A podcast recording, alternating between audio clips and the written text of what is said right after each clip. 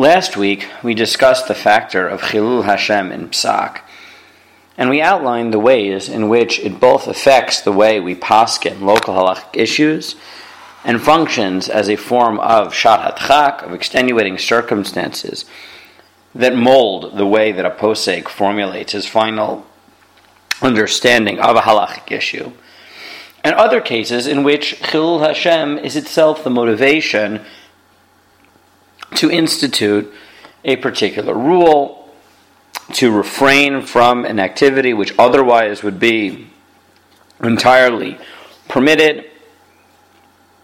Today I want to address another factor that sometimes functions as an extenuating circumstance, if not the classic extenuating circumstance that is discussed by poskim, while also functioning as a meta value that influences the way halachic rules were instituted in the first place. And that's the rule of Hefsed Meruba. Or broadly speaking, the question of monetary concern that the Torah has, uh, or concern that the Torah has for the monetary well being of the Jewish people. Now, there are two different formulations in the in Chazal that discuss the ways in which, or the reasons that halacha takes into account the monetary concern of the Jewish people. Uh, often one will find in Psak the phrase of Hefsed Meruba, that because of great monetary loss, so we are lenient, or b'makom hefsid lo gazru, that when there is a loss, so one does not forbid. And there are other places in Chazal where the Torah says that HaTorah chasa al mamonam shel Yisrael. That the Torah is concerned about the monetary well being of the Jewish people. So, um, for example,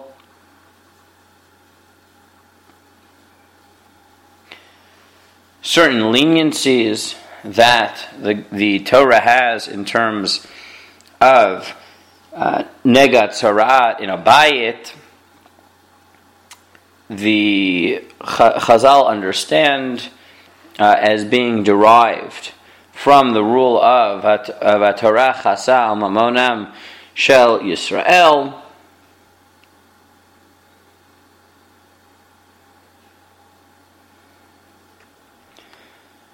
In Menachot Ayin Vav, the Gemara discusses that the fact that Hashem wanted to ensure that the animals of the Jewish people would be fed and would get water teaches us Torah Chasa al Mamona Meshel Yisrael.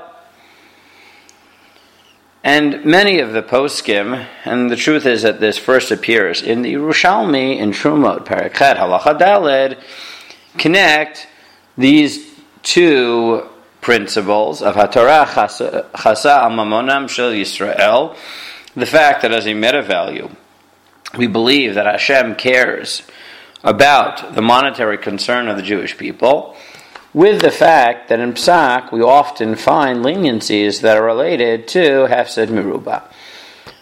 Now, as I said, there's good reason to believe that this is the classic case of, uh, of Sharat Chak. And in fact, if one goes through the poskim, one will find that many poskim, and this is found, um, one can look in the Klali Psak of the Shach and elsewhere, one will find that while many poskim will be lenient to, in certain circumstances, they'll be even more lenient if the Sharat Chak in question isn't just some extenuating circumstance, but is particularly monetary um, Sharat Chak because of this belief that this may be uh, unique. But what I want to discuss before the details of Hefsed Meruba is, as I said, the way in which it functions at two levels. And this is a point that is articulated in the Chuvot Beit Shlomo, Yoreh De'ah Siman Kuf Pevav, um, and more clearly and more recently in the Chuvot of Rav Asher Weiss in Shut Minchat Asher, Chelek Bet, Chuvanun, um, where he presents this thesis. And after going through several contradictions in terms of when Hefsed Meruba seems to be uh, invoked and when it's not, and noting certain cases in which the rules seem to be violated, he presents the thesis that Hefsed Meruba really means two very different things. And he writes as follows Nir el dinim yesh kan. There are two separate rules that can be intended when we talk about hefsed or monetary concern.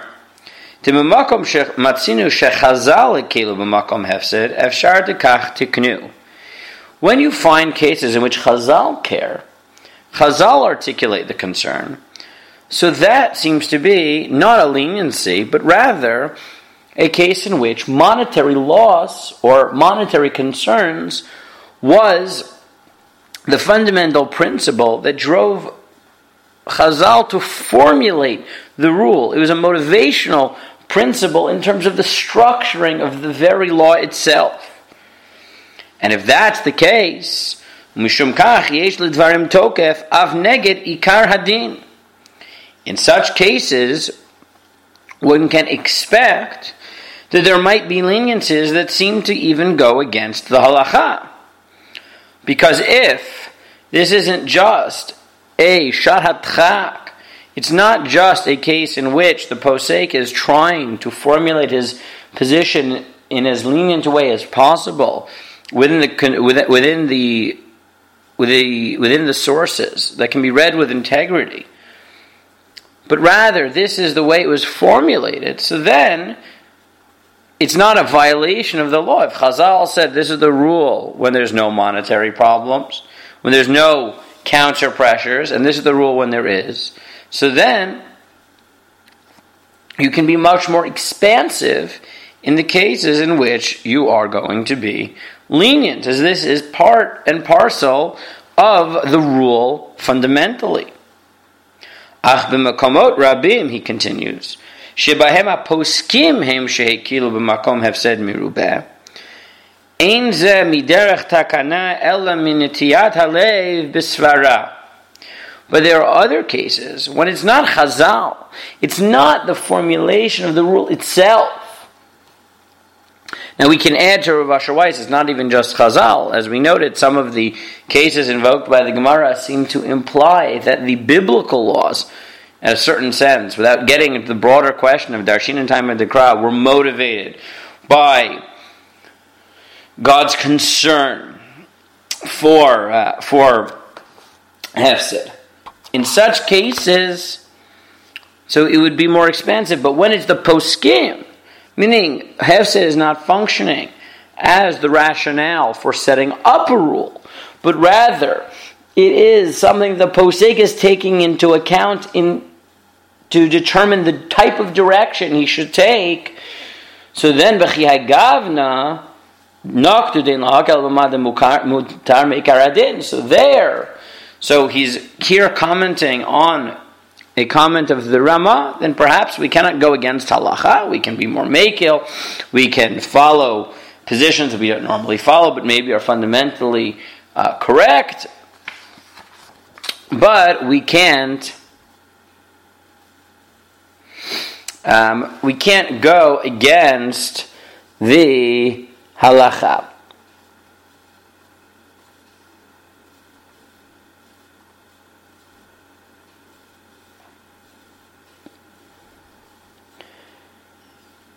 And he notes that this uh, does seem to be the simple understanding of the Gemara Eruvin um, as, as well.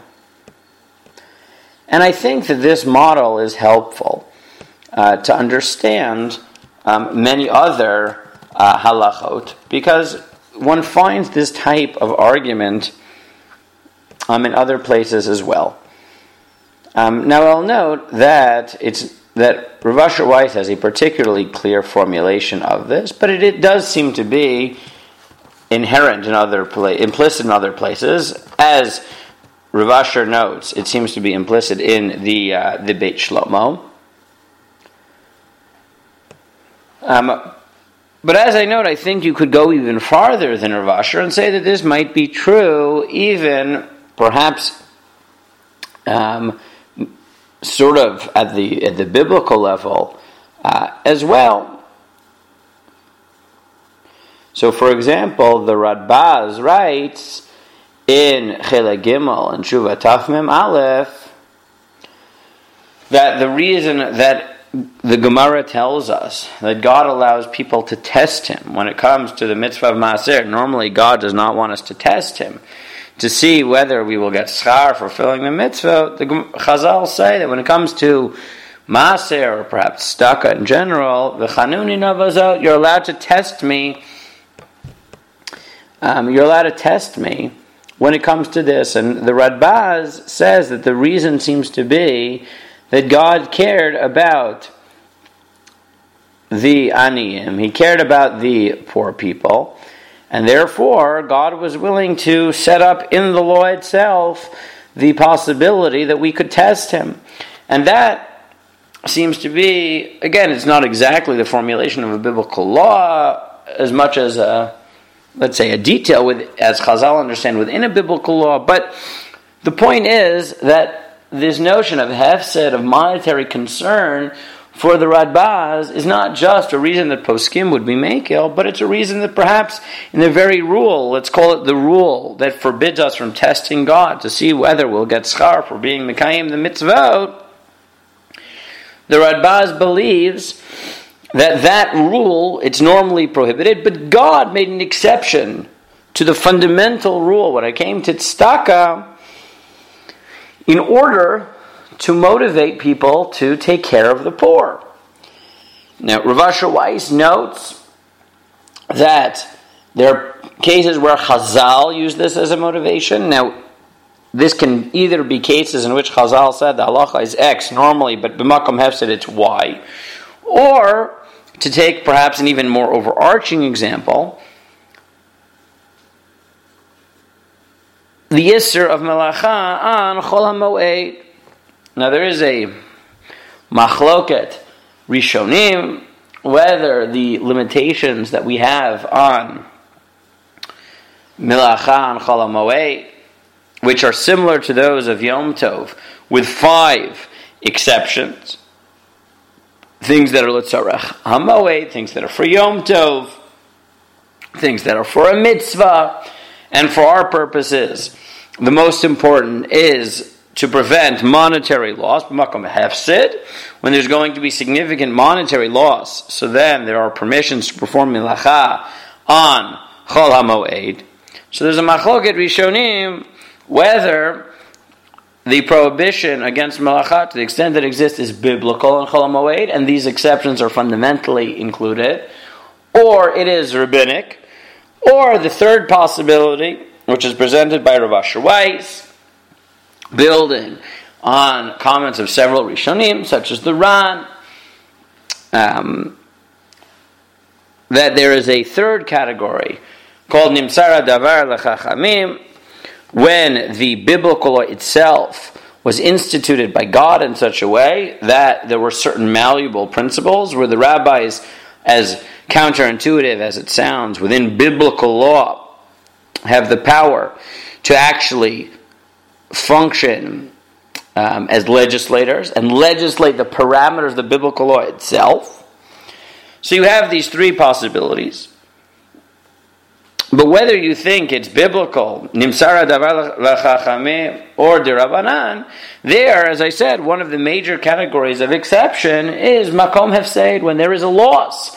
And there, again, is an institutional example where this concern for monetary loss either affected the biblical, rabbinic, or somewhere in between articulation of the law itself rather than the formulation.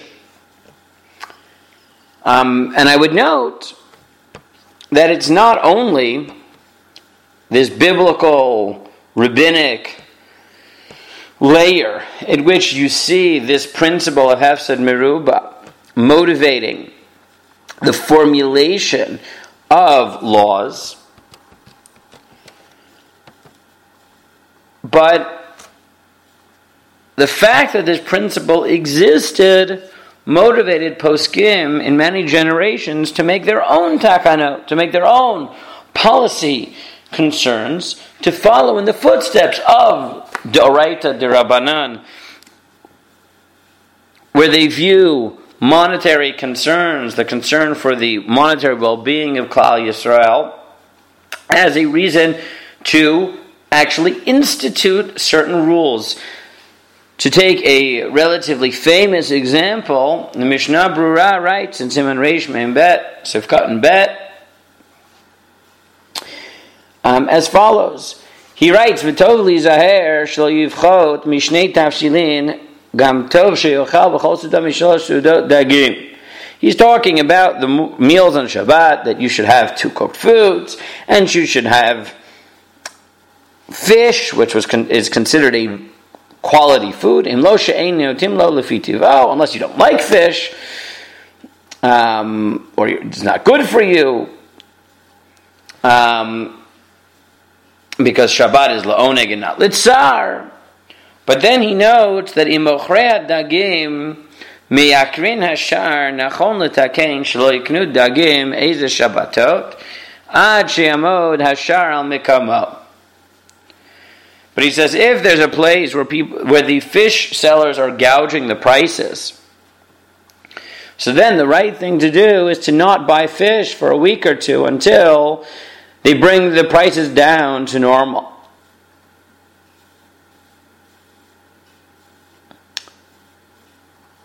And he notes that the Pri Megadim quotes as well the possibility of making a takana mishum um, aniyim, Um, and then he goes on to say that if they made this takana and someone had already bought fish before, then it would be permitted, showing how seriously he took this takana that he has to find a head there for someone to violate the takana if he already bought fish. And what you see here as well is that this notion that Hefsed and monetary concern for the Jewish people should motivate the formulation of policy, motivation to formulate law itself wasn't just true at the biblical level, rabbinic level, meaning at the level of Chazal, but even in later generations, you have poskim as late as the Mishnah Brura suggesting that we should set up takanot. And the truth is that there have been even more recent attempts in certain communities and certain Hasidish groups are known that the Rebbe or the Rabbanim in the community have instituted that weddings should be kept within a certain price range, to not make it too onerous on members of the community. Certain Hasidic rabbis will make rules that they won't attend a wedding if the price and tag on the wedding was too high. And what you see, as Rav Weiss uh, articulates, is that this principle that the Torah cares about the monetary well being of the Jewish people.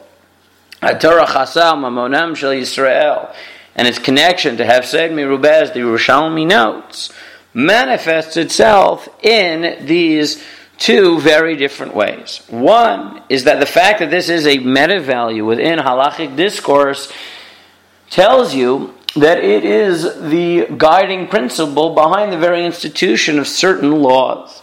We saw again in the Radbaz the possibility that this may be true at the level of biblical law, sort of, in this limitation on testing God, which doesn't apply for the Radbaz uh, when it comes to tzedakah, um, because of the Takananayim. And to be fair, even in some of the original cases in the Gemara, the limitations on certain halachot in Negebatim,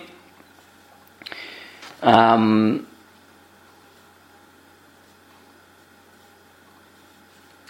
that the Chazal seem to understand that some of the limitations that were that were put on it are because of the of this rule.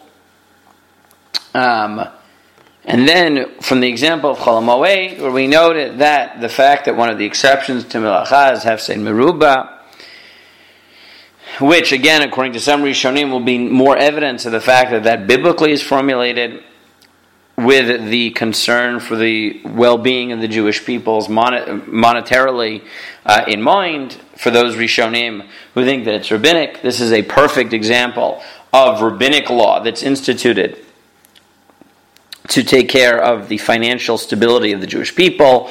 If you think that it's that middle category of Nimtzar Davar Chachamim, so it's somewhere in between. Um, and what I noted from the Mishnah Brura and from these uh, these takanot that are in certain communities, the poskim took their cue from Chazal and from the Torah to say that if HaTorah Chasa Mamonim Shal Yisrael Hefsed Meruba is a legitimate principle in the formulation of law, so then we should continue to make takanot that are inspired by and influenced by our concern for the monetary well being of the Jewish people. However, as I said, this concern functions at two levels. One is at the level of the formulation of law, which is actually, I think, the bigger chidush. But as I said, this is also perhaps the paradigmatic case of Sharat Chak, where it motivates poskim to invoke kula um, and look for ways of being lenient to protect the monetary well being of the Jewish people. So, to take a particularly clear formulation of monetary losses role in this regard, I turn to the Meiri in Chulin Mem Bet. The Meiri writes, Kol Shaba Hora Chacham. Whenever a halachic issue comes before a posek, Vevshar lo lahatir birevach. And he can easily permit below machloket mishra It's easy to be lenient. Ein ra'ui lo lehitchaseir ulechazer achar chumrot yoter midai. He shouldn't look for too many chumrot. Ela yachos al mamonom shel Yisrael. He should care about the money of the Jewish people. Sha'af Torah chas al mamonom shel Yisrael because the Torah itself cared. How do we know? And here he comes back to the example that we mentioned from Nige Batim. Kimosh Amr B'Torah Kohanim, as the Torah Kohanim says, Midrash Alachan Vayikra, the Tziva Kohen, if you knew at Abayim, Terem Yavo Kohen, they wrote it on Nega. That the Torah tells us that you should clear out the house of the vessels that are in the house before the Kohen comes to declare that the house is Tameh, because nothing becomes Tameh until the Kohen declares it. Why? So, Amar Chasa Yomar Kohen Tameh, Kelim Chutz Labayit. And the and the Chazal understand why did they do? Why is this true? And why do we say clear it out? Because we don't want more things to become tamei than have to be. Than it's absolutely necessary, even if the person is a sinner, and that's why he's getting tzarat in his house. It doesn't matter. And therefore, you wait at kelim chutz labayim im al begadim uklei matchot matbilan ve'torim alo Torah alo chasa Torah el klei cheres val shein len ta'ara el. Now, Chazal clarified that perhaps we, if it was just effort, it was just kalim that could be purified in the mikvah, so that the Torah would allow, we would be okay inconveniencing the person whose house has tzarat, if that's what it was. But why is the Torah so concerned that you should clear out the house before the Kohen comes? Because there are some kalim which are made of pottery and the like that do not have ta'ara, they must be broken and destroyed if they're tameh. Im kain chasal mamonam shel. And if you see that the Torah cares about the stingy, not such great people, the person here who's getting tsarat on his house, amamonam shel tzadikim lokal shekain. And I think this formulation, the Meiri, is perfect to articulate what we've been saying. That even if it's true, as Rav Asher Weiss notes, that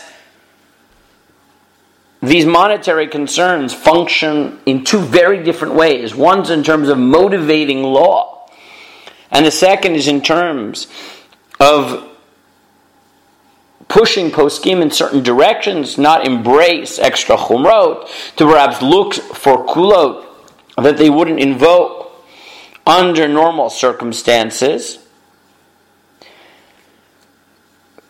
In the end of the day, these two usages of this principle are not wholly distinct.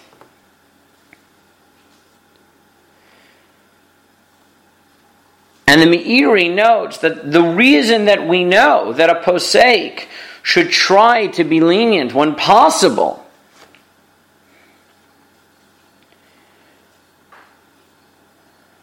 is because as the Torah, as, as Chazal understand it, the Torah formulated its own laws to pay attention to and care about the financial well-being even of people who aren't necessarily the, the biggest tzaddikim. And once we know that that even motivates the formulation of law in the Torah and Rabbana and Takanot, then it must also affect the way that a posek approaches the halacha. And if the Torah cares so much about the financial stability of the Jewish people, so then a posek has to take have that sensibility, and this should become a guiding rule in how he paskins. And therefore, you see that Hefsed, Meruba, Hatorah Chasam, Mamonam Yisrael functions at these two very different le- levels but they influence each other.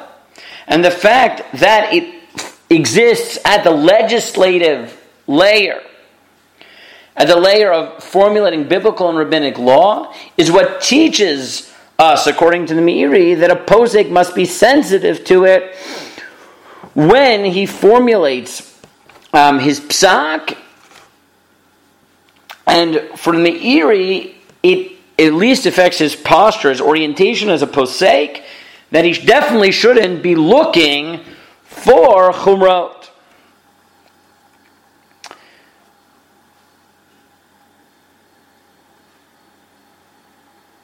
It's also worth noting that sometimes this rule is invoked to actually rely on minority positions to invoke the full circumstance of psikat alacha b'shat um, However, as the Meiri already hints at, even within this layer of psikat alacha b'shat there are really different ways that we could talk about this. One would be the classic case of psikat alacha b'shat which is where one thinks the halacha is most likely X, but when push comes to shove, he's willing to rely on a less likely position or the like. But the Meiri formulates yet another sub rule within that, which is that at the very least, even if we're not talking in that layer, sometimes poskim look for chumrah or are, are quick to jump to chumrot um, and there the Meiri says for sure, because of the concern of Hefsed Meruba, a posek should definitely not be looking for stringency. And it's not always 100% clear which rule, which type of motivation in psak a posek is talking about. If he's talking about actually relying on a minority position, a special kula because of the of the extenuating circumstances, or if you're just not looking for uh, for for chumrah. Um, and sometimes it will be near impossible to actually parse which one it is. Um, and if you look at the Hakdama of the Ramah to the Sefer Torat Chatat, he notes that sometimes in the Ramah he'll write. That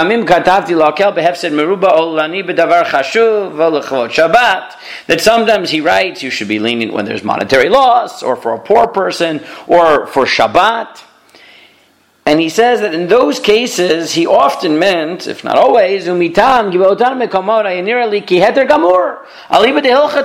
said those were cases where I thought it was really permitted, 100%. But there were achronim, the achronim were made, were machmir. And therefore, I felt that when there was loss, so then you should follow the ikar halacha. then why did I call it Kavod Shabbat and come up with a different kulot? So he says, Hatam. He quotes from the Mahari Mintz that the minhag of poskim was to be a little bit unclear and to come up with these formulations rather than say, look, this is always really mutter, but it's good to be machmir, like the positions that are machmir. But if there's if it's for Shabbos, if there's loss, so then you should follow the ikar halacha. We come up with kula that make it sound like this is a special takana or a special kula that's being pulled out for kavod Shabbat or hefsed meruba. That type of language is not infrequent in poskim, and therefore, even when the secondary level of Hefsed Meruba, that which motivates the way in which a posek paskins, rather than, than formulates and legislates, even there you have these two formulations that sometimes it's a reason to motivate lenient psakim, to rely on minority positions and the like, and sometimes it's a reason just to not look for chumrah, to accept the ikar halacha and, and not worry about multiple layers of chumrah that have been uh, accumulated, um, but to follow but what you think the, the ikar halacha uh, is. Um, so what we've seen is that often, and Hefsed Meruba is a good case um, in which to, to see this, the same, there are principles that function in many different ways within psak. They can, fo- they can motivate the way in which law is articulated and legislated in the first place, perhaps even a biblical, on the biblical level, and definitely in the rabbinic layer, and later uh, takanot, as we saw in the case of um, tzara'at on the house on the biblical level, allowing God, God, allowing us to test him when it came to tzedakah, again at the biblical level, chol moed, which is possibly biblical, possibly rabbinic, and then even at the later, later, later levels of takanot, such as we saw in Mishnah Berurah with the fish for Shabbat, and some of the attempts to, to put limits on uh, spending for weddings. And then those same principles, that once we know that the Torah cares about these principles so much that they that they affect the very legislation of law, so then they also influence the way in which we paskin. And there, again, it subdivides into two. On the one hand, sometimes the principle may legitimate us relying on kulot, relying on minority positions, and the like. And in certain circumstances, it simply motivates us to not look for chumrot or not to be worried about accretions of chumrot and minhagim that have been piled on to the, the halacha itself, and those are very different. Saying that we can be more lenient than we than we would under normal circumstances because we think the halacha is really lechumra, but we can eke out a heter if necessary, or saying really the halacha is its mutter, but when there's no counter pressure, we would prefer to be machmir. But as soon as there's a counter pressure, we'll allow you to rely on the ikar halacha. Those are obviously very different formulations. But both of those formulations are found often with many of the factors in psikar halacha b'sha'at hadchak and in hefsed meruba uh, in specific. Um, and as we noted from the Torat Chatat, often it's not entirely clear which of the latter two submodels are being invoked because um, in much of halachic writing, in classic halachic writing, poskim intentionally blurred uh, the lines, knowing that they were writing to or speaking to um, people who were not necessarily um, Talmidei Chachamim and, might, and might not understand uh, this fine uh, nuance. And that admittedly does sometimes make it unclear which of those two latter uh, principles or, or, related principles are being invoked by poskim. In this year, we will not be able to cover all the details of what exactly counts as hefsed and when we invoke it, but at least these two and a half slash three models should be taken as instructive when thinking about the other types of meta principles that motivate halachic formulation and the adjudication of halachic issues.